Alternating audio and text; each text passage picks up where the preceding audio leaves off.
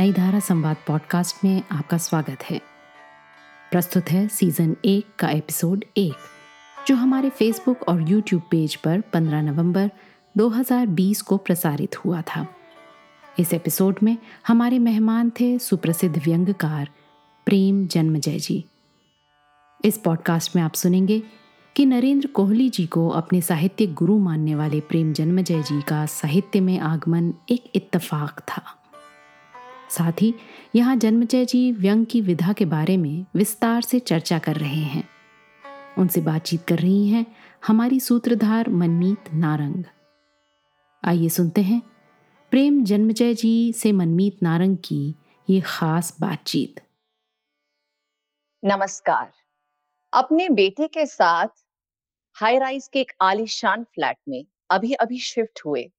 एक अधेड़ उम्र के शख्स की जब चप्पल टूट गई तो उन्होंने एक मोची ढूंढना शुरू किया। बेटे ने तो बहुत कहा नई चप्पल ले लीजिए। लेकिन उन्होंने उसकी मुरम्मत करवाना बेहतर समझा। बहुत ढूंढना पड़ा, लेकिन आखिर मोची मिल ही गया। उस शख्स और मोची के बीच हो रही गुफ्तगु सुनिए। बाबूजी, मैं तो सोच रहा हूँ, कल से मैं भी पान का खोखा खोलूं। पर इस तरह से तुम जैसे लोग हमारे समाज से गायब हो जाएँगे। मोची इतिहास का विषय मात्र रह जाएगा। इस बार वो हंसा नहीं। हल्का सा मुस्काया और मेरी तरफ़ देखा और बोला, बुरा ना माने तो एक बात पूछूँ बाबूजी? हाँ पूछो। आपको क्या घर में खाना परोसा जाता है? मैं कुछ अचकचाया। और फिर बोला, परोसा तो नहीं जाता, पर टेबल पर डोंगे आदि में रख दिया जाता है। और हम अपनी इच्छा अनुसार ले लेते हैं। इसका मतलब परोसा शब्द आपके घर से गायब हो गया है। ये कहकर वह मंद मंद मुस्काता सा मेरी चप्पल गांठने लगा। मैं उसका क्या जवाब देता? चुप रहा। सोचा कि हमारी ज़िंदगी से गांठने वाले गायब हो गए तो क्या होगा? कुछ इस तरह का ख्याल नई धारा के मन में भी आया। अगर हिंदी साहित्य हमारी ज़िंदगी से गायब हो गया तो तो क्या होगा? उदयराज सिंह जी की छत्र छाया में छप रही नई धारा पत्रिका ने 1950 से लेकर अब तक निरंतर हिंदी साहित्य का हाथ थामे रखा है। रामधारी सिंह दिनकर, महादेवी वर्मा, हरिवंश राय बच्चन ऐसा कोई प्रमुख लेखक या कवि नहीं है जिनकी रचना इसमें ना छपी हो। लेकिन अब नई धारा ने एक नया मोड़ लिया है। आवाम की हिंदी साहित्य में रुचि कम होते देख इसे डिजिटल प्लेटफॉर्म के माध्यम से आप सब तक पहुँचाने का निर्णय लिया है। उदयराज सिंह जी के जन्म शती वर्ष के शुभ अवसर पर आज नई धारा संवाद का आगाज़ होने जा रहा है। तो आज की पहली कड़ी में हम आपको रूबरू करवा रहे हैं आज के प्रसिद्ध लेखक और व्यंगकार प्रेम जन्मजे से। जो मोची का किस्सा आपने अभी सुना वह उन्हीं की एक व्यंग रचना मोची भय उदास का हिस्सा है। नमस्कार प्रेम जी। नमस्कार नमस्कार मनमीत जी नमस्कार। नई धारा की ओर से मैं आपका हार्दिक अभिनंदन करती हूँ और हमें बेहद खुशी है कि आज ये शुरुआत आपके साथ होने जा रही है। धन्यवाद आपका और मुझे बेहद खुशी ये है कि नई धारा व्यंग को एक अंतर्राष्ट्रीय मंच पर लेकर आ रहा है, क्योंकि व्यंग निरंतर उपेक्षित विधा माना जाता रहा। पर अंतर्राष्ट्रीय मंच देना और लोगों तक पहुंचाना कि व्यंग हमारे समय की कितनी बड़ी ज़रूरत है, इसके लिए मैं बहुत आभारी हूँ और बहुत अच्छा मुझे इसलिए भी लग रहा है कि नई धारा इकहत्तर, इकहत्तरवें वर्ष में है। 1950 में आरंभ हुई। लालटेनी युग की है। उस समय लालटेन का युग होता था। और मैं उन्नीस सौ उनचास में पैदा हुआ था इलाहाबाद में। तो हम लोग लगभग सात फाले चलने वाले लोग हैं। तो मुझे भी अच्छा लग रहा है कि मेरे आ, मैं एक वर्ष बड़ा हूँ और नई धारा से जुड़ा और मुझे बहुत अच्छा लग रहा है कि उदयराज जी की जन्म शताब्दी है जो पाँच नवंबर से शुरू हुई। और उसका हिस्सा मैं बन रहा हूँ। इनके प्रधान संपादक प्रमोद राज सिंह जी जो हैं निश्चित रूप से बहुत बड़ा काम कर रहे हैं। उनसे मुलाकात भी हुई मेरी। और विशेष रूप से जब अभी आपने बताया कि किस तरह से ये लॉकडाउन का जो समय रहा या एक तरह से, मैं मानता हूँ ये जैसे हिसाब का सवाल होता है ना प्रॉफिट एंड लॉस का। तो ऐसे ही ये लॉकडाउन का समय भी जो है वो प्रॉफिट एंड लॉस के हिसाब से रहा। और वैसे तो क्या होता है कि कुछ लोग ऐसे भी होते हैं जिनका बिना प्रॉफिट के लॉस होता है लॉस के बिना प्रॉफिट होता है। कुछ नहीं उनको करना पड़ता है। वो बिना चुनाव के भी चुनाव जीत जाते हैं। हमारे यहाँ व्यवस्था है कि आपको चुनाव लड़ना नहीं पड़ेगा, पर आप पार्लियामेंट में पहुँच सकते हैं। तो ऐसे भी है, पर लॉकडाउन के कारण पीछे जो है हमारा साहित्य जो है निश्चित रूप से उसमें बहुत बड़ा लॉकडाउन हुआ, खासकर लेखकों के लिए। क्या हुआ, बेचारे लेखकों को ना शॉल मिलता था, ना कोई बुलाता था, ना कोई गोष्ठी होती थी, बेचारी पुरस्कार, सम्मान नहीं मिल रहे थे। लेखक बेचारा बहुत डिप्रेशन में था। तो ये जब, ये जो समय आया वेबिनार का उसके बाद एक बाढ़ आई तो बाढ़ में आपको पता कूड़ा भी आता है, कचरा भी आता है। पर ये जो जिस तरह से किया जा रहा है कि ना मुझे आज अपना स्टूडियो बनाना पड़ा, आप लोगों ने सारी व्यवस्था की, ये एक निश्चित रूप से एक जो नई शुरुआत जो है, कैसी गुणवत्तापूर्ण होनी चाहिए। इसकी जो एक अच्छी शुरुआत है, और इसके लिए मुझे बहुत अच्छा लगा, और निश्चित रूप से जो अल्बर्ट कामू ने कहा था, मुझे लगता है, वही जो सोच के बारे में कहा था कि एक राइटर का पर्पस क्या है? मतलब एक लेखक के रूप में हमारा सिर्फ़ उद्देश्य ये नहीं है कि हम इस तरह के सेमिनार या वेबिनार अपितु सभ्यता जो है, खुद जो नष्ट हो रही है। मतलब the purpose of a writer is to keep civilisation keep civilisation away from destroying it जो अपने आप को नष्ट कर रही है, जो सभ्यता जो है, उसको बचाना है। तो इस तरह से मुझे लग रहा है कि अच्छा है और बिना किसी बदलाव के प्रगति संभव नहीं होती। जाट बन्नाट शाह तो बहुत पहले कह गए थे। तो बदलाव तो हो गई जीवन में। तो अच्छा लग रहा है मुझे आप लोगों से जुड़ के। हमारा सौभाग्य है और हमें आपको सराहना बहुत अच्छा लग रहा है। तो चलिए सवालों का सिलसिला शुरू करते हैं प्रेम जी। हम्म, हम्म, हम्म। प्रेम जी हम जब भी किसी लेखक से मिलते हैं तो पहला सवाल यही मन में आता है कि ये सफ़र शुरू कैसे हुआ? आपके माता पिता का क्या योगदान रहा या घर का जो माहौल था उसका आप पर क्या प्रभाव पड़ा? आ, अगर आप इसके माध्यम से ये कहना चाहती हैं कि मैं जन्म जात साहित्यकार हूँ तो इस भुलावे में मत रहिए। मेरा बचपन जो है आम बचपन की तरह रहा है और जिसको उस समय पे जो मैंने बताया लालटीनी पीढ़ी के समय में जो है लोग जो है गिल्ली डंडा खेला करते थे। मैं कभी पेड़ों पे चढ़ जाता बिल्लियों के बच्चे मुझे पसंद थे। ये अलग बात है आपको बताऊँ कि आ, मेरा जन्म इलाहाबाद में हुआ है। और आज जैसे उस समय साहित्यिक दृष्टि से बनारस और इलाहाबाद बहुत प्रमुख केंद्र थे। और इलाहाबाद में जो है वहीं पर जो है निराला भी थे। तो अब मैं अगर ये आपसे कह दूँ कि भाई निराला जी मेरे पिताजी निराला जी के घर के सामने से ले जाते थे और कहते थे देखो निराला जी की तरह तुमने बनना है तो बहुत बड़ा झूठ बोलूँगा मैं। या महादेवी वर्मा जी के साथ मेरा चित्र, निराला के साथ कोई चित्र नहीं है। महादेवी वर्मा जी के साथ दिल्ली में जब विश्व हिंदी सम्मेलन हुआ, इंदिरा गांधी जी थी उस समय तो आई थी उनके साथ चित्र। और मैं कह दूँ आपसे, अरे देखिए, मेरा महादेवी वर्मा जी के साथ चित्र है, अब वो तो है नहीं बताने के लिए। तो मैं कह दूँ कि उन्होंने मेरी कविता सुनी या रचना सुनने का प्रेम तुम साहित्य जगत में छाने वाले हो। ऐसा कुछ नहीं है। ना उनके कारण है बस ये है कि इसको एक कह सकते हैं, मैं विज्ञान का विद्यार्थी रहा हूँ, आरंभ से। मतलब हम नौवीं, दसवीं, ग्यारहवीं में विज्ञान लिया, और उससे पहले मैं अंग्रेज़ी स्कूल में पढ़ता था। पिताजी को ये था कि पढ़ाया ज़्यादा अच्छा जाए। और पहले प्राइमरी स्कूल में था, फिर अंग्रेज़ी स्कूल में आया, फिर विज्ञान में आया, फिर हिंदी ऑनर्स में आ गया। तो मतलब ये बदलाव रहा, और हिंदी ऑनर्स में आने का एकमात्र कारण मेरी एक कहानी थी। ये अपराध किया उस कहानी ने मेरे साथ, कि वो कहानी क्या था? उन दिनों हमें समझ लीजिए कि गर्मी की छुट्टियों में अपनी बर्बाद नहीं करनी पड़ती थी कि भाई चूहा दौड़नी थी बच्चों के लिए, कि आपको इस कंपटीशन की तैयारी करनी है उसके लिए करनी। मैंने तो देखा कि अगले साल के लिए इसी साल से तैयारियाँ शुरू हो जाती मैं अपने पोते को देखता हूँ इस समय, वो जो कर रहा है बारहवीं में। तो वो नहीं था, हम लोग तो अब आराम से थे। तो अब एक मेरे दोस्त थे, वो कहानी लिखते थे, अखिलेश अभी भी दोस्त हैं। तो उन्होंने कहानी लिखे कहती, तू भी लिख, मैंने लिखी उन्हीं दोनों, एक पत्रिका का पता चला, वो छपने वाली, हमने छपने भेज दी उसके अंतर्गत। और छप के वो कहानी आ गई। वो तब आई जब मैं, हमारा हायर सेकेंडरी का रिज़ल्ट आ गया। मैंने कॉलेज में जाके मैथ्स ऑनर्स में प्रवेश ले लिया। फिर मैंने सोचा, ये धुक धुकी हुई कि कहानी दिखाऊँ किसको? तो मेरे दोस्त ने बोला, किसी हिंदी के टीचर को दिखाओ। तो हिंदी के टीचर वहाँ बैठे थे मैं उनको कहानी दिखाई। उन देखी, कहानी बहुत अच्छी है। और साथ में नरेंद्र कोहली बैठे थे। कैलाश वाजपेयी थे वहाँ पर। तो उन्होंने कहा, नरेंद्र, ये देखो कहानी लिखी। फिर मुझसे बोले कि, तुम क्लास में क्यों नहीं आते हो? मैं कहा, जी, मैं क्लास में आता हूँ। सामने तो क्लास होती है।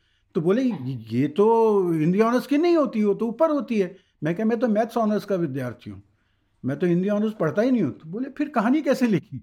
तो फिर नरेंद्र कोहली ने देखा, समझाया उन्होंने क्या बड़ा लंबा किस्सा है। तो वहाँ से मेरा परिवर्तन हुआ और मैंने मैथ्स ऑनर्स छोड़ के हिंदी ऑनर्स लिया। फिर लगातार करते करते हिंदी ऑनर्स में तीसरी पोजीशन आई, फिर एमए किया, पीएचडी किया। मेरे साहित्यिक गुरु, अभिभावक के रूप में नरेंद्र कोहली हैं। कैलाश वाजपेयी से मैंने कविता के संस्कार लिए। तो इस तरह से मतलब ये एक तरह से दुर्घटनात्मक क्रिया थी कि मैं कहानी लिखने लगा। नहीं तो हो सकता है कि अगर मैं वो कहानी नहीं दिखाता तो इस समय जो है गणित पढ़ा रहा होता या पढ़ रहा होता। ये था। ये हमारा सौभाग्य कि ऐसा नहीं हुआ, नहीं तो इतने बड़े व्यंगकार हमें नहीं मिलते। नरेंद्र कोहली जी के लिए हमें बहुत बहुत शुक्रिया अदा करना चाहिए कि उन्होंने आपकी कहानी पढ़ ली और आपको हिंदी ऑनर्स में क्लास में भेज दिया। तो आपके गुरु या आपके आइडल नरेंद्र कोहली जी रहे लेकिन आपने एक अपनी इंटरव्यू में कहा है कि कबीर जी का आप पर बहुत प्रभाव था और फिर परसाई जी का भी प्रभाव रहा। हमें कुछ इसके बारे में बताइए कि किस तरह से इन लोगों ने आपको आप पे असर डाला? ये आपने ना बहुत अच्छी बात पूछी है सवाल पूछा है गुरु के साथ जोड़ के।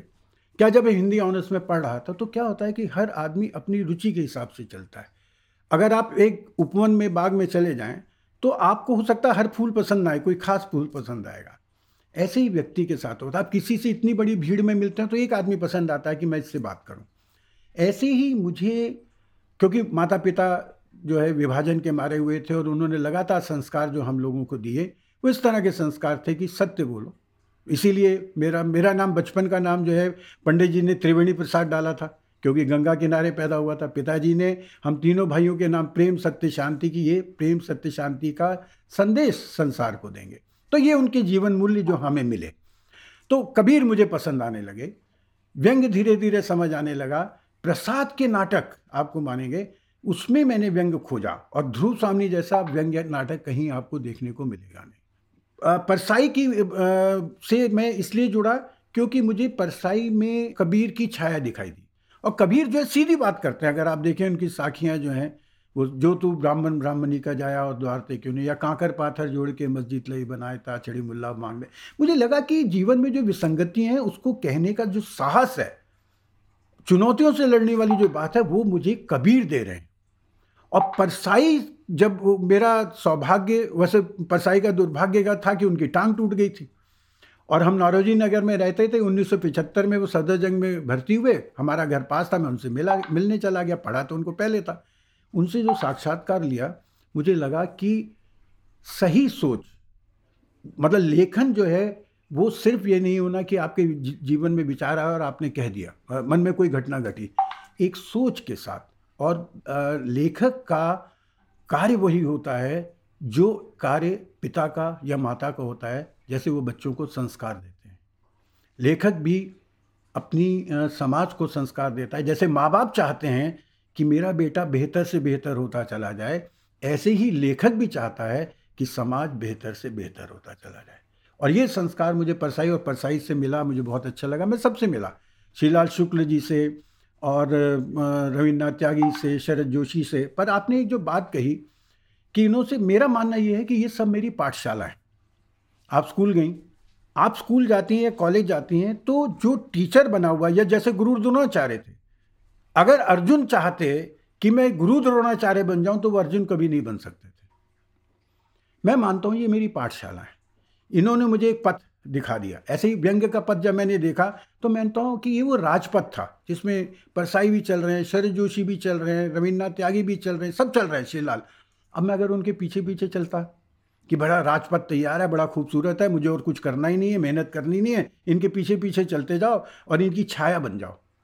मैंने ये नहीं किया। मुझे जो संस्कार मिले, परसाई से भी, शरद जोशी से भी, या मुझे जो सबसे बड़ा संस्कार कबीर से मिला कि लिए मुराड़ा हाथ। मैं तो अपना मुराड़ा लेके साथ चल रहा हूँ तो मुझे लगा कि मैं अपनी कुदाल पकड़ूँ। और जिन्हों इन्होंने मुझे सिखाया है कि जंगल ऐसा होता है, अपना रास्ता कैसे बनता है, कुदाल ली मैंने, जंगल में उतर गया, अपनी पगडंडी बनानी शुरू की। मुझे मालूम था इसमें सांप बिच्छू भी मिलेंगे, उनसे भी मुझे चुनौतियाँ प्राप्त करनी होंगी तो हर व्यक्ति को, मैं लेखक की बात नहीं कर रहा हूँ, बच्चों की कह रहा हूँ, समाज की कह रहा हूँ, आपकी कह रहा हूँ, जितने लोग जुड़े हैं, जब तक आप अपनी कुदाल खुद नहीं लेंगे जब तक आप अपना मार्ग खुद नहीं बनाएँगे तो आप दोनों, दूसरे की प्रतिछाया बनेंगे। आपका अपना व्यक्तित्व उभर के सामने नहीं आएगा। तो मैंने ये कोशिश की उस तरह से करने की। जी।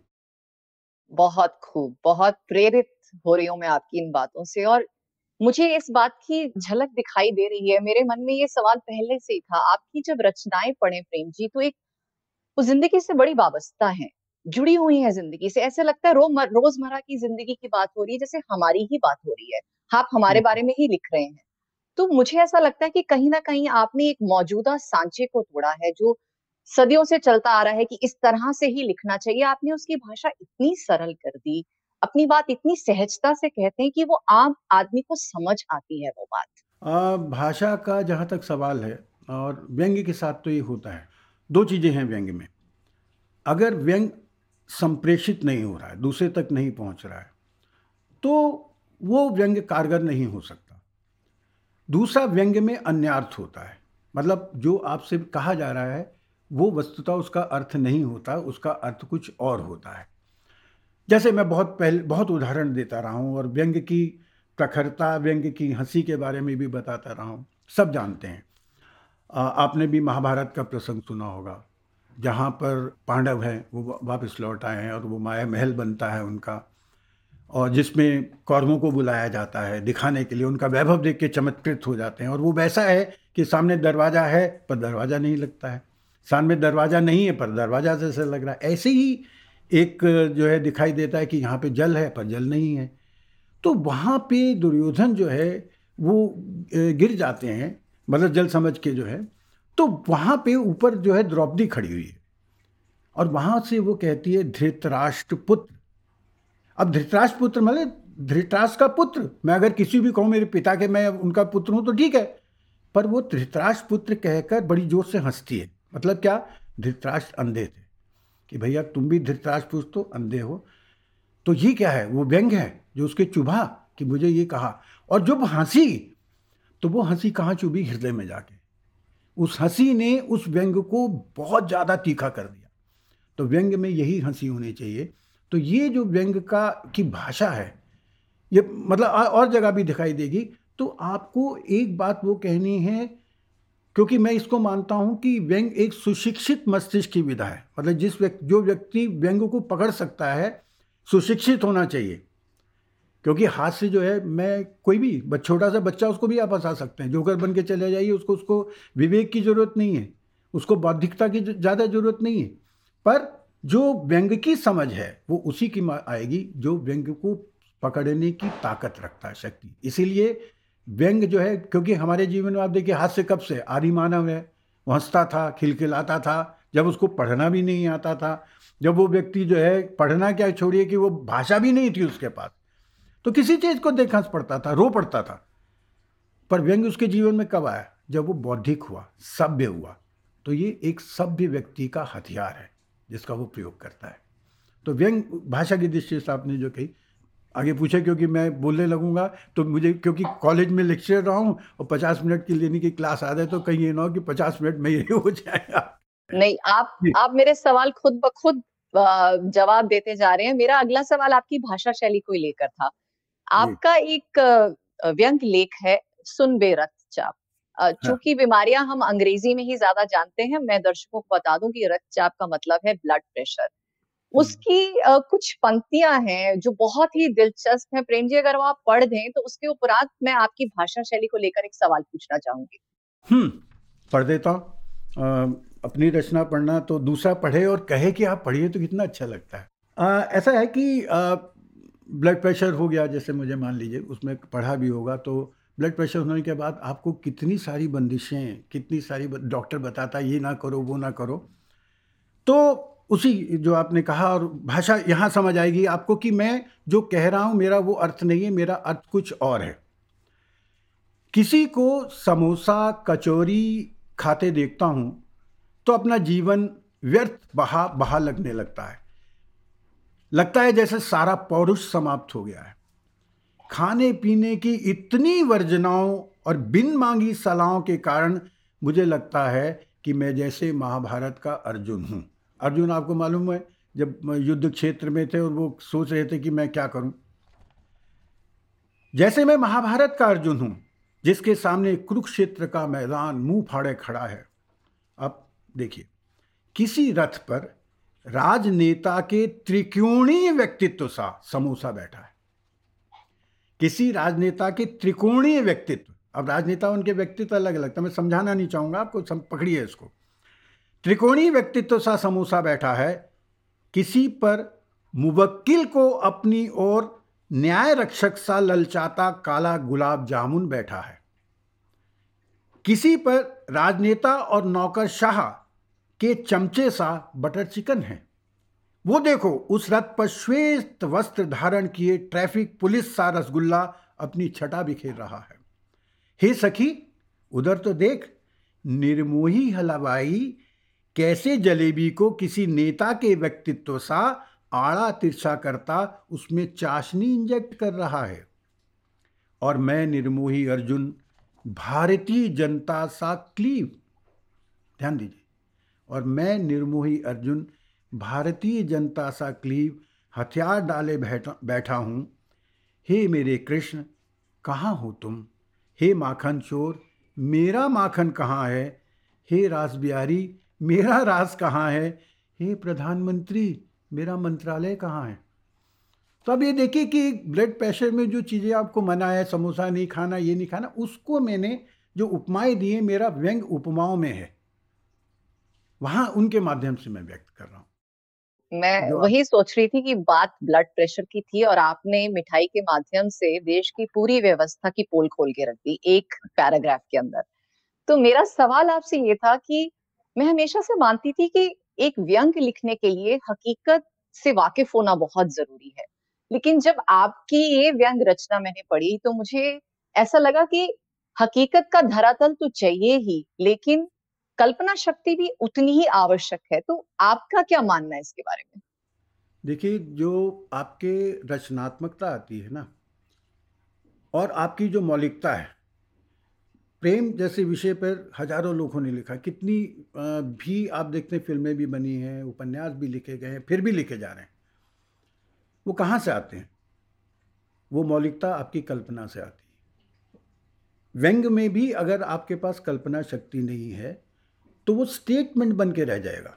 कोई भी चीज़ वर्णनात्मक बन के रह जाएगी कि आप जैसे ही कोई बात जो है बजाय उसको क्रिएटिविटी के रूप में ना कहकर मतलब रचनात्मक रूप में ना कहकर आप उसको एक लेक्चर दे रहे हैं। तो एक लेक्चर में और एक रचना में सबसे बड़ा फ़र्क यही होता है कि वो आप तथ्यों को भी अगर वर्णित कर रहे हैं तो उसको क्रिएटिव रूप में बताएँ, उसको रचनात्मक रूप में बताएँ। अगर किसी को आप हमारे यहाँ कहा जाता है बहुत पुराना है कांता सम्मित उपदेश।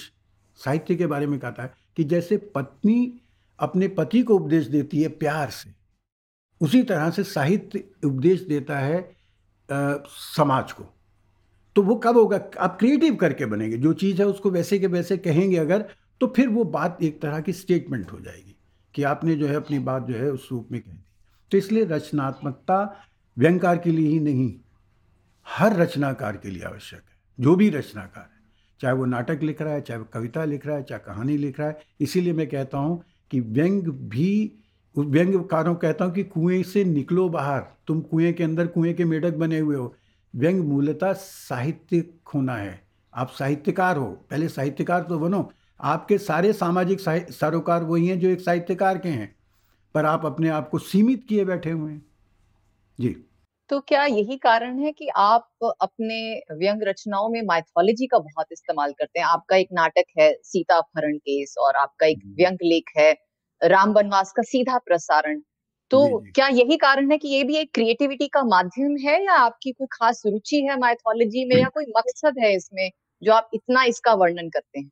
ठीक है ऐसा है कि जो आपने सवाल किया ना ये सवाल जो है बहुत ही एक तरह से जिस प्रयोग की आप बात करें और जगह प्रयोग कर लें।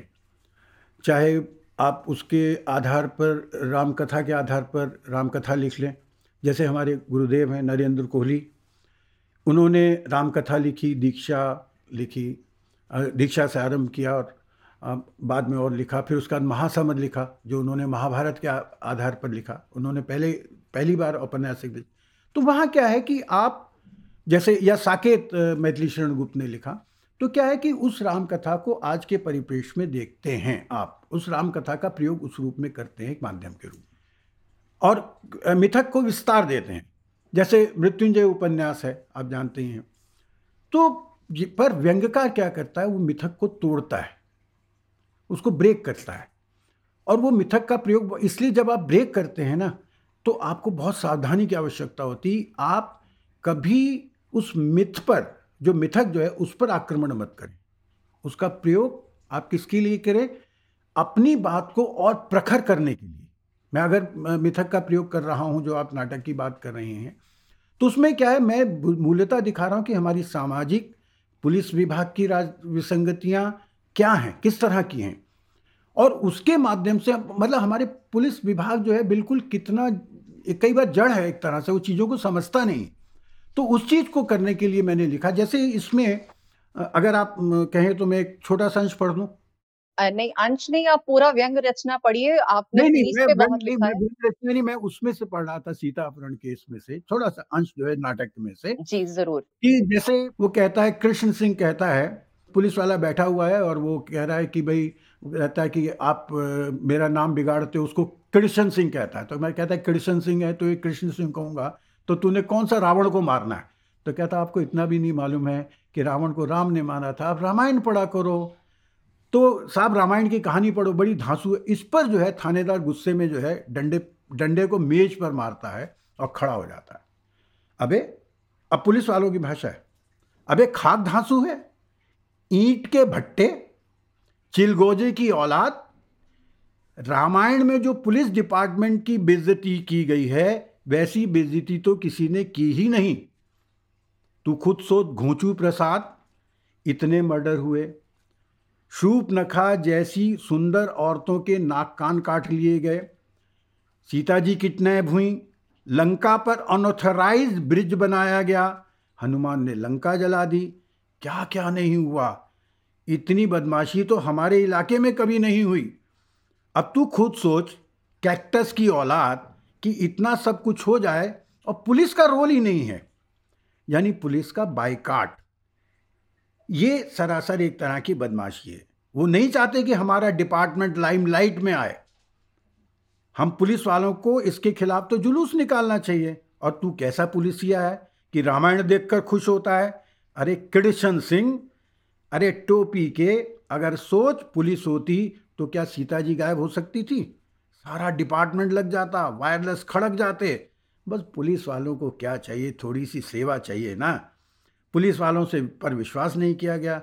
राम लक्ष्मण पेड़ों से, हिरणों से, पत्तों से सीता जी का पता पूछते रहे। अरे, पंचवटी थाने आ जाते तो सीता जी का हम पता करके ले आते। तो इसमें कृष्ण सिंह व्यंग करता है, साहब, आप बड़ी समझदारी की बात कर रहे हो, लगता है घर से ही लगा के आ गए हो। पुलिस प्रेम जन्मजय जी का पसंदीदा विषय रहा है और उन्होंने देश की पुलिस और कानून व्यवस्था पर बहुत से व्यंग लिखे हैं। आगे सुनिए, उनकी पुस्तक पुलिस पुलिस से एक बेहद प्रासंगिक व्यंग। साथ ही, उनसे जानिए कि हास्य और व्यंग के संस्कार क्या हैं और कैसे होने चाहिए।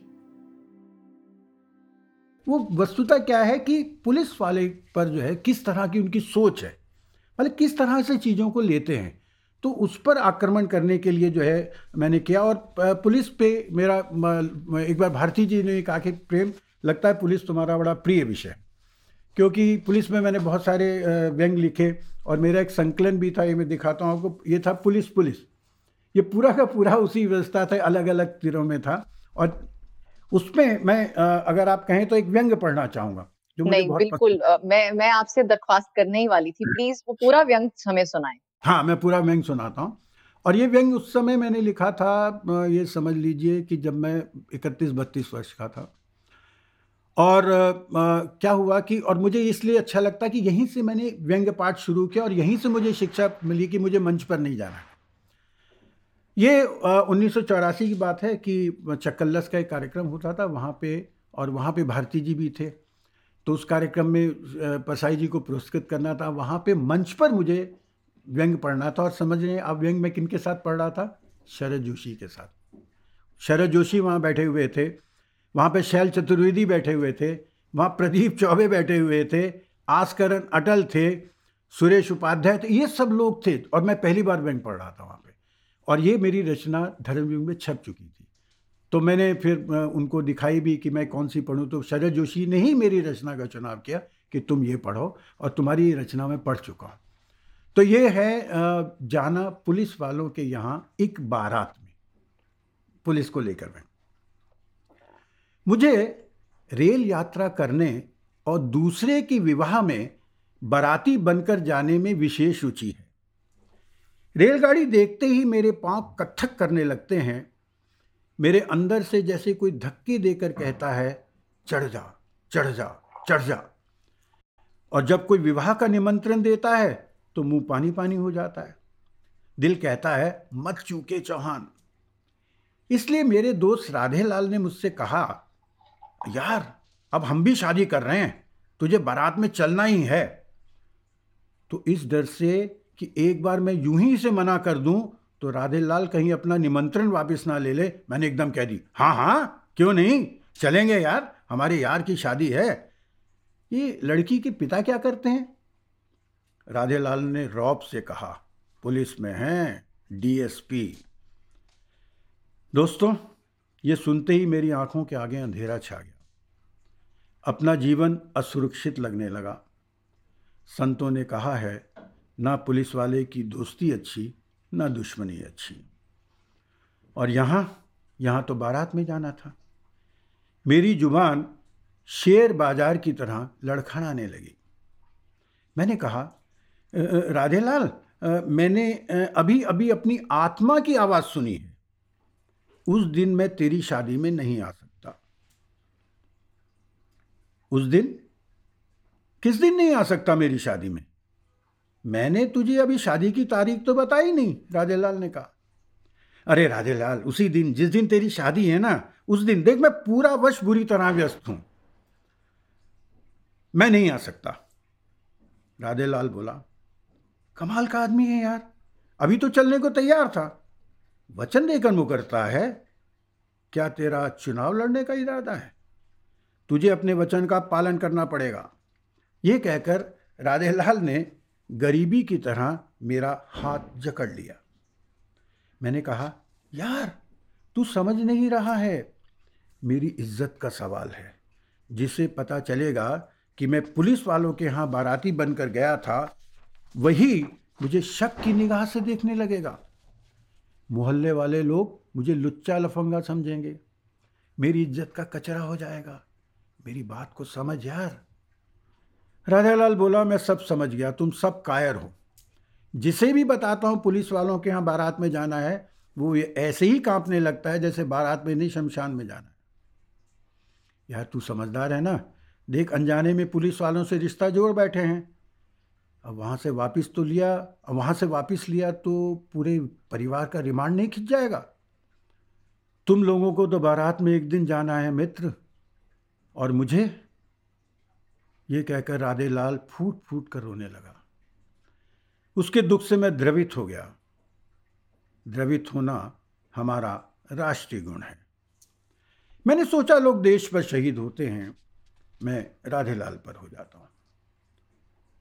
मित्रों, मैंने चलते समय अपनी पत्नी से कहा, हे प्रिय, तुम एक बार पुनः मेरे शरीर के अंगों को प्यार से निहार लो।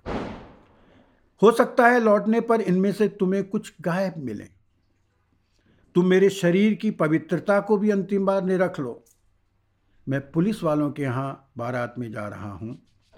तुम मेरे पीछे व्रत आदि रखकर मेरी मंगल कामना करना। पत्नी ने पूजा की थाली सजाई, मेरी आरती उतारी, एक छत्राणी की तरह मेरा तिलक किया और भरी आँखों से मुझे विदा किया। मैं कसाई के यहाँ कटने को जाते बकरे सा बार बार मुड़कर घर को देख रहा था। बारात बैंड बाजे के साथ चली। बैंड पुलिस वाले बजा रहे थे और बाजा बारातियों का बज रहा था। सारी बारात की टांगें काँप रही थी। बारातियों के हाथ अपनी अपनी जेब पर थे। ना जाने कब किसकी जेब साफ़ हो जाए। जेब कतरे की रिपोर्ट तो आप थाने में कर लोगे, पर पुलिस वाले की रिपोर्ट किसको करोगे? सहमी सी बारात चली जा रही थी। इतने में एक पुलिस वाले ने राधे लाल के भाई से डंडा घुमाते हुए पूछा, क्या बात है? तुम लोग साला डांस वांस नहीं कर रहे? ये सुनते ही उस बेचारे ने अपने दोस्तों को साथ लिया और डांस वांस का प्रयत्न करने लगा। उनमें से बहुतों को नाचना नहीं आता था। फिर भी बेचारे ऐसे नाच रहे थे जैसे मदारी मदारी के कहने पर भालू चरखा काटता है। एक पुलिस वाले ने डंडा घुमाते हुए मुझ वैष्णव से पूछा, क्यों मुफ्तखोर जी, आज कितनी बोतलें चढ़ा ली? मैंने कहा, मैं मैं जी, मैं तो पीता नहीं हूँ, आपको गलत फहमी हुई है। डर से मेरी टांगें काँप रही थी और ज़ुबान भी लड़खड़ा रही थी वह सोच रहा था कि मैंने पी है। उसे विश्वास नहीं हुआ।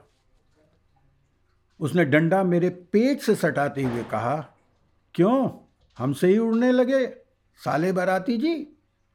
हम तो उड़ती चिड़िया को पहचानते हैं हराम खोर बराती जी। मैंने स्वीकार कर लिया हाँ पी है। पुलिस जी, मैंने पी है। देखो मैं लड़खड़ा रहा हूँ। देखो मैं गिर रहा हूँ। ये कहकर मैं ठंडी सड़क पर गिर गया। वह ठहाका मारकर ऐसे हंसा जैसे विरोधी दल को देख के सत्ताधारी दल हंसता है। चारों ओर पुलिस वाले बंदूक ताने स्वागत कर रहे थे। सभी पुलिस वाले बारातियों को खाने का ऑर्डर दे रहे थे। आइए आइए, हरामजादे जी, खाना खाइए। लीजिए लीजिए, कमीने जी, पूरी लीजिए। अरे, चिलगोजे की औलाद जी, ये साली गोभी तो आपने खाकर देखी नहीं। खाइए खाइए। चाशनी में डूबे, आग्रह विनम्रता से भरे, मृदु मृदु कोमल स्वर कानों में ऐसे स्वर घोल रहे थे, जैसे स्वयं अन्नपूर्णा अपने हाथों से खिला रही हो। सबकी निगाह डंडे पर थी और दूसरी खाने पर थी। डंडा जो न कराए कम है। सारी बारात खाने की प्रशंसा कर रही थी। जिसने नहीं खाया, वो ज़्यादा कर रहा था। उस दिन दूल्हे को भी बारात विदा कराने की उत्सुकता नहीं थी उतनी, जितनी बारातियों को थी। एक एक पल संकट का मानवीकरण लग रहा था। मित्रों, क्या खोया, क्या पाया, इसका तो हिसाब लगाना कठिन है। पुलिस वालों के यहाँ से बिना दाग के मैं वापिस आ गया। इससे बड़ी उपलब्धि जीवन में कोई और नहीं हो सकती। धन्यवाद।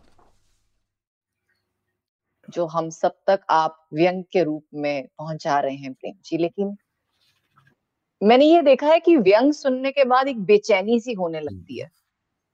और आपने शायद कहीं ना कहीं ये कहा भी है कि व्यंग बेचैनी करता है और हास्य जो है उस बेचैनी को कम करता है दूर करता है। तो क्या आपकी ये प्रक्रिया रहती है कि हाँ पहले कुछ कटाक्ष किया जाए कुछ विचारों के बाण चलाए जाएँ और फिर कुछ हास्य की पंक्तियाँ जोड़ दी जाए या आपके भीतर ही बेचैनी होने लगती है और ये खुद ब खुद कुछ हास्य की पंक्तियाँ हाँ, निकलने लगती सवाल अच्छा उठाया और ये निरंतर सवाल जो है व्यंग के बारे में उठता रहता है। जब हम व्यंग को हास्य व्यंग कहते हैं और लोग, कुछ लोग ये मानते हैं कि व्यंग के लिए बहुत अच्छा ज़रूरी है, पठनीय बनाने के लिए बहुत ज़रूरी है कि उसमें हास्य भी हो।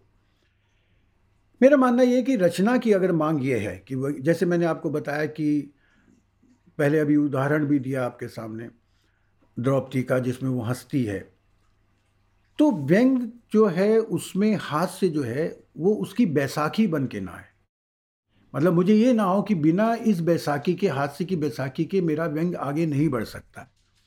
अगर वो उसमें से निकल रहा है, अगर वो उत्प्रेरक है, अगर आपने केमिस्ट्री में कैटलिस्ट एजेंट्स कहते हैं, जो उसको बढ़ाते हैं, आपका जो भी क्या कहते हैं केमिकल रिएक्शन है, उसको बढ़ाते हैं तो ऐसी एज ए कैटलिस्ट एजेंट अगर हाथ से आ रहा है व्यंग में तो उसका स्वागत है। पर अगर आपका हास्य आपके व्यंग को कम कर रहा है, अगर आप जो मार मतलब समझ लीजिए कि आपकी बहुत अच्छी तलवार है जिससे आप प्रहार करना चाहते हैं और उसके आगे जो है वो कुंद हो जाती किसी कारण से, लग के जो है तो हथियार को अगर वो, क्योंकि व्यंग एक हथियार है, मैं ये मानता हूँ, जिसका प्रयोग जो है एक सैनिक की तरह करना चाहिए आपको, ना कि एक हत्यारे की तरह करना चाहिए, वो अलग चीज़। तो जब वो अगर आपका व्यंग जो है सिर्फ़ हास्य में चला गया और जो तात्कालिक रहा कि आपने सुना, मज़ा किया, जैसे कई बार चुटकुले होते हैं, कई बार आप और चीज़ें भी देखते हैं, उसने आपको अगर कोई सोच नहीं दी, जीवन के बारे में, समाज के बारे में, मानवीय समाज के बारे में, कोई संस्कार नहीं दिया अगर आपको अगर आपको सामाजिक सरोकारों से नहीं जोड़ा तो उस हादसे का, वो हादसे आपके व्यंग को कमज़ोर करेगा। पर जो हादसे आपको एज ए कैटलिस्ट एजेंट आएगा तो उसको बढ़ाएगा। तो मैं ऐसे व्यंग को, ऐसे हास्य को चाहता हूँ कि वो जीवन में आए। मतलब हँसी हो, पर उद्देश्यपूर्ण हो। ये मेहरबान व्यंग के साथ अगर आप जोड़ते हैं। आप निर्मल हास्य, वैसा हास्य लिखिए, जो स्वच्छ हास्य है, जिसको देखकर आपको घृणा ना हो। कुछ हास्य ऐसे होते हैं जितने भोंडे होते हैं जिसके बारे में परसाई ने एक बार कहा था कि ऐसा हाथ से मुझे वो लगता है जैसे किसी ने मेरे ऊपर तेजाब फेंक दिया। इतना कष्ट होता है मुझे। जैसे मैंने अभी आपसे एक ज़िक्र किया था ध्रुव सामनी नाटक का। आप पढ़िएगा उसको, प्रसाद का नाटक। उसमें उन्होंने एक दृश्य उपस्थित किया। रामगुप्त जो है राजा है, उसकी पत्नी चंद्रगुप्त है उसकी पत्नी जो है ध्रुव सामनी है और चंद्रगुप्त से वो प्रेम करती है। पर उसमें चंद्रगुप्त में प्रेम स्वीकार करने की शक्ति नहीं है जबकि ध्रुवस्वामी साक्षात बोलती है, और रामगुप्त विलासी राजा है, और ऐसा विलासी है जिसको इस तरह के भौंडे हास्य में बहुत आनंद आता है। वो एक कुबड़े, बौने और हिजड़े को बुलाता है। आधे मतलब वो आकर वहाँ पे एक दृश्य है, जहाँ पर वो ऊट पटांग हरकतें और अश्लील और इस तरह की चीज़ें करते हैं, और रामगुप्त बड़ी ज़ोर से हंस रहा है, मदिरा पी रहा है। पर ध्रुव स्वामिनी और चंद्रगुप्त वही हैं, उनको बहुत क्रोध आता है। और अंततः ऐसा बहुत लंबा बात हो जाएगी, पर मैं अंततः बता रहा हूँ, ऐसा होता है कि हिजड़ा कुछ ऐसा करता है तो चंद्रगुप्त जो है, उसको कान से पकड़ के गुस्सा आ जाता है, उसको कहता है, निकलो बाहर यहाँ से। तो उस समय ध्रुवस्वामी व्यंग करती है अपने पति पे कि चंद्रगुप्त, एक वही तो नपुंसक यहाँ नहीं है, और किस किस को निकालोगे? अर्थात जो इस चीज़ का आनंद ले रहे हैं, वो सारे के सारे नपुंसक। उनमें ये ताकत नहीं है कि इस तरह के भोंडे हास्य का विरोध कर सके। तो मेरा मानना यह है कि वो हास्य जो है जो आपकी आ, सोच को भ्रष्ट करता है जो आपकी सोच को आगे नहीं बढ़ने देना चाहता जो आपको पीछे ले जा रहा है जो आपको ये बता के एक रचनात्मक सुख दे दिया उसने क्या मैंने देख लिया बड़ा अच्छा लगा। अगर आप उस सोच को आगे नहीं ले जाते हैं कोई सोच आपके साथ नहीं जाती है तो आप वही है जैसे बच्चों के साथ है। आप उनसे हँसी मज़ाक ज़िंदगी भर हँसी मज़ाक तो नहीं करते ना। उनको एक सोच संस्कार भी देते हैं। तो यही रचनाकार का काम है। जैसे मैंने अभी बताया अल्बर्ट कामू ने भी कहा कि जो सभ्यता अगर नष्ट हो रही है तो उसको बचाना है। ये ज़रूरी है। तो ये मेरा उस मामले में मत है जो आप बता रहे थे। आपकी ये बात सुनकर आ, मुझे आपकी वही बात याद आ गई। आपने कहा कि हमने खुद पर हंसना हम भूल गए हैं। और आजकल अगर हम ट्रेंड देखें तो stand up comedy laughter show इस तरह का एक चलन चला हुआ है। तो आपने भी अभी कुछ देर पहले कहा था कि व्यंग में बौद्धिकता है और हास्य में साधारण हँसी। तो आपको लगता है क्या वाक्य में व्यंग की तरफ़ रुचि पैदा हो रही है या इसकी वजह से व्यंग की जो गंभीरता है वो कहीं खो रही है? आ, दोनों चीज़ें। मतलब इसके कारण क्या है कि जो आपने कहा व्यंग और आपने बड़ी अच्छी तरह से उसको समझ भी लिया चीज़ों को कि व्यंग और हास्य में क्या अंतर है। ये लगभग वही है कि जो आपने कहा रुचि कम हो रही, ऐसी रुचि नहीं कम हो रही है। मतलब बहुत सारे ऐसे लोग हैं जो सुसंस्कृत हैं, जो सभ्य हैं, जो समाज में परिवर्तन चाहते हैं। और आपको ये बताऊँ कि जो बहुत सारे लोग जो है, वो अनुकरण करते हैं समाज में। एक व्यक्ति विचार देता है गांधी जी ने विचार दिया, नेताजी सुभाष चंद्र बोस ने विचार दिया, बहुत सारे लोग विचार देते हैं, शहीद भगत सिंह ने एक विचार दिया, हम उस विचार को आगे ले जाते हैं। कि हमने कहाँ ले जाना, नेल्सन मंडेला अगर विचार दे रहे हैं। तो ऐसे ही रचनाकार एक विचार देता है।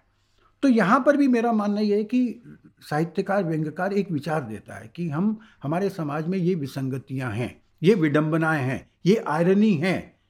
ये आयरनी जब तक खत्म नहीं होगी, हमारा मानवीय समाज बेहतर नहीं होगा। तो हम निरंतर एक मानव समाज को बेहतरी के लिए, और हर व्यक्ति को मेरा मानना यह है कि समाज की बेहतरी के लिए, अपने आप को बेहतर करने के लिए ही लगातार लड़ और किसी से प्रतियोगिता नहीं करनी चाहिए। जैसे मैं अपने बच्चों से ही बोलता हूँ, वो जो बारहवीं में पढ़ रहा और लोगों से, मैंने कहा, कभी चूहा दौड़ में मत फंसो। कभी ये मत सोचो उसके नंबर ऐसे आएँगे। आप अपने से प्रतियोगिता करो, अपने आप को निरंतर बेहतर करते चला जाओ। ऐसे ही समाज को हम निरंतर बेहतर करने का प्रयास जैसे सभ्यता को नष्ट होने से बचाना। इसी तरह से हमें कोई प्रतियोगिता नहीं करनी कि आज ये है, वो है। मैं अपने आप को इम्प्रूव करता चला जाऊँ यही है। उम्र के साथ हम अनुभव है तो हमारे अपने अपने को, हमने धीरे धीरे अपने आप को जो है और विकसित किया। क्यों किया? कि हमने अपने आप को इम्प्रूव किया। अपनी राह चलकर। तो ये बहुत ज़रूरी है। तो जो आप बात कर रही हैं संस्कार की, ये व्यंग का संस्कार भी हमें देना है। जो हमारा बच्चा, जैसे हम लोग आजकल मान के चल रहे हैं कि जैसे टैबलेट्स हैं या चीज़ें, नशा है। ये हम लोग गाली किसको देते हैं? हम मोबाइल को गाली देते हैं, हम इंटरनेट को गाली देते हैं। पर ये तो माध्यम है, मीडियम है, फिल्मी मीडियम है। ये जो मैं आपसे बात कर रहा हूँ, इससे मीडियम। मैं उसका सदुपयोग कर रहा हूँ, या दुरुपयोग कर रहा हूँ, निर्भर इस पर करता है। हमने उसको किसको, उसको गलत चीज़ें किसने दी हैं समाज में? हमने विकल्प किसने दिया है? वो हम लोगों ने दिया है ना, हमारी पीढ़ी ने दिया है ना। बच्चा तो जब पैदा होके आता है तो वो तो नहीं लेके आता साथ में मोबाइल में। हमने दिया उसके हाथ में। कि भाई अब जो नाटक की आप बात भी कर रही थी, क्योंकि हमने दिया कि हमारी सुविधा चलती रहे, हम घर का काम करते रहें, बच्चा जो है अगर रो रहा है तो पहले माँ झुंझुना देती थी, आजकल जो है मोबाइल दे देती है उसको, कि ले बेटा इससे बैठा रहा, अपना लगा रहा है। तो ये हमें देखने हैं कि हमने क्या विकल्प लोगों को दिए। तो ऐसे ही व्यंग है। व्यंग अगर आपके, एक बार जैसे अगर चला जाए आपको आपको प्रभावित, विचार को प्रभावित कर, फिर वो निकलता नहीं। वो एक इस तरह का एक कांटा है। व्यंग के अंदर नामवर जी ने एक बार कहा था मुझसे प्रेम व्यंग के उत्तर अंग की बिंदी जो है ना ये एक डंक है। जब लग जाता है तो फिर हटता नहीं हाथ से हट जाएगा। हाथ से को तो यूँ यूँ करेंगे चला जाएगा। ये कहना है तो प्रेम जी इसी मौके पर कुछ कोई हाँ। ऐसी अपनी व्यंग रचना पढ़े जो आपको हाँ। लगता है कि जिसने समाज की गंदगी साफ़ करने का काम किया है प्रभावित की है लोगों की सोच को? जी जी जी। जब आप कह रही थी तो मेरे मन में आ रहा था कि मैं आपसे अनुरोध कर लूँ कि मैं एक रचना पढ़ लूँ, पर आपने किया जो, ज़्यादा अच्छा लगा। मेरा अभी नया व्यंग संकलन आया है हंसो हंसो यार हंसो। तो इसमें पहली रचना वो है। तो मेरा ये है कि किस पर हंसना है, किस पर नहीं हंसना है, व्यंग की क्या ज़रूरत है, कैसा हास्य चाहिए और कैसा हास्य नहीं चाहिए, और हमारा जीवन का दृष्टिकोण क्या है। वे सुबह शाम हँसते हैं। वे भाव बेभाव हँसते हैं। वे स शरीर हँसते हैं। वे रो रहे हों तो भी हँसते हुए लगते हैं। हँसी उनके चेहरे पर भ्रष्टाचार की तरह स्थायी भाव सी चिपक गई है। वे पार्क में हँसते हैं, वे अकेले हँसते हैं, दुकेले हँसते हैं, समूह में हँसते हैं। वे हर मौके की हँसी हंस लेते हैं। रावण की अट्टहासी हँसी से लेकर खिसियानी बिल्ली की हैं हैं तक। इसलिए वे निरंतर हंसने के सुअवसर की तलाश में रहते हैं। वे हमारी सोसाइटी में सचिव हैं। इसलिए वह वह नहीं है, वे हैं, सम्मानित हैं। वे सचिव की कुर्सी से ऐसे ही चिपके हैं जैसे हँसी उनसे चिपकी हुई है। गजब का सकारात्मक दृष्टिकोण है उनके पास। इस दृष्टिकोण के कारण वे मान अपमान में कोई अंतर समझते ही नहीं। पिछले दिनों क्या हुआ कि सोसाइटी के एक पीड़ित ने उनका गिरेबान गेट पर पकड़ लिया और बोला, साले, तू तो मुर्दे के कफन में भी पैसा बनाने वाला है। तुझे सचिव किसने बनाया? तूने शमशान घाट को दिया जाने वाला चंदा भी खा लिया। तूने अपनी विधवा अपनी भाई की विधवा को दी जाने वाली सहायता हड़प ली। तुझसे तो अच्छी डायन है जो सात घर छोड़ती है। तुझे सचिव की कुर्सी पर बैठने का कोई अधिकार नहीं है। तुझ पर थू है। ये कहकर उसने थूका और चल दिया। वे ज़ोर ज़ोर से हंसने लगे। उनके चेहरे पर थूक भी ज़ोर ज़ोर से हंसने लगा। वे ज़ोर ज़ोर से हंसने लगे उनके चेहरे पर थूक भी ज़ोर ज़ोर से हंसने लगा। थूक उनके चेहरे की वैसे ही शोभा बढ़ा रहा था, जैसे कीचड़ सुअर की बढ़ाता है। मैंने कहा, अरे अरे, उसने आपके मुँह पर थूक दिया। वो आपकी बेइज्जती करके जा रहा है। पकड़िए। ये सुनकर वे बड़ी ज़ोर से हंसे। मुँह से थूक साफ़ किया और बोले, उसने थूक दिया तो क्या? सोसाइटी का सचिव तो मैं अभी भी हूँ। मित्रों, वे उन लोगों में हैं जिनके मुँह पर कोई थूक भी दे तो इस संतोष के साथ थूक साफ़ करके हंसने लगते हैं कि थूक उनकी आँख में जाने से बच गया। मैंने कहा, उसने आप पर थूक दिया और आप हंस रहे हैं। वे बोले, हंसो प्यारे, हंसो। हंसना हर तरह के स्वास्थ्य के लिए लाभदायक है। जो जितना हंसता है, उतना ही समृद्ध होता है। तुम तो हर समय गुस्साए रहते हो। कभी महँगाई पर गुस्साते हो, कभी किसी के बलात्कार पर गुस्साते हो, कभी किसान की आत्महत्या पर गुस्साते हो। तुमको मैंने कभी हंसने नहीं, हँसते नहीं देखा। हंसो यार, हंसो। बलात्कार हुआ है तो कानून देखेगा, पुलिस देखेगी। किसान ने आत्महत्या की है तो सरकार की सरदर्दी है। तुम क्यों भय उदास? वे सोसाइटी के सचिव हैं, इसलिए मुझ बुज़ुर्ग को वो तुम कह सकते थे और मुझे उनको आप कहना था। कई बार आप व्यक्त की मजबूरी बन जाती है। बोले, हंसो हंसो यार, हंसो। मैंने कहा, हंसता तो हूँ। बोले, तुम खाक हँसते हो। तुम्हारी हँसी तो सुई चुभ होती है। तुम जैसे लोग तो हंसना भूल गए हो। हर समय टेंसियाए रहते हो। मैंने कहा हाँ ठीक कहा। हम लोग हंसना भूल गए हैं। हम अपने पर हंसना भूल गए हैं। मैंने पूछा, कभी आप अपने पर हंसे हैं? वो बोले, अपने पर। अपने पर हंसने का कभी टाइम ही नहीं मिला। और वैसे भी जब तुम्हारे जैसे लोग हों तो अपने पर हंसकर टाइम क्यों वेस्ट करें? प्यारे, हम सुबह पार्क में हँसते हैं, फिर अखबार में चुटकले पढ़कर हँसते हैं। और आजकल तो टीवी की न्यूज़ भी हंसाती है। इतने कॉमेडी चैनल हैं, चौबीसों घंटे हंसाते रहते हैं। जब दूसरों पर हंसने का बाज़ार गर्म हो तो अपने पर हंसकर नुकसान क्यों उठाया जाए? मैंने कहा, कॉमेडी चैनल में आपको हँसी आती है? औरत का सरे आम मज़ाक उड़ाया जाए, कोई पैंट के ऊपर लंगोट पहनकर आ जाए या किसी का कच्छा उतर जाए, आपको हँसी आती है। उस युवा पीढ़ी ने मुझ बुज़ुर्ग के कंधे पर हाथ रखते हुए कहा, यार, कच्छा दूसरे का उतरता है, हमारा तो नहीं। और यह कहकर वो ज़ोर से हंसे और बोले, जानते हो, एक कवि ने कहा है कि गेंडे को कितनी गुदगुदी कर लो, वो हंसता नहीं मैंने कहा, पर मैंने संसद के गलियारों में अनेक गेंडों को अट्टहास करते देखा है। संतन को का सीख का, हमें क्या लेना संसद में कोई क्या करता है? हमारी संसद तो टीवी का कॉमेडी शो है। शो का टाइम हो गया, मैं जाता हूँ। वह चले गए, पर मुझे जिस मोड़ पर छोड़ कर गए, मैं हतप्रभ था। ना मालूम, मुझे समय में कबीर और गाली बहुत याद आते।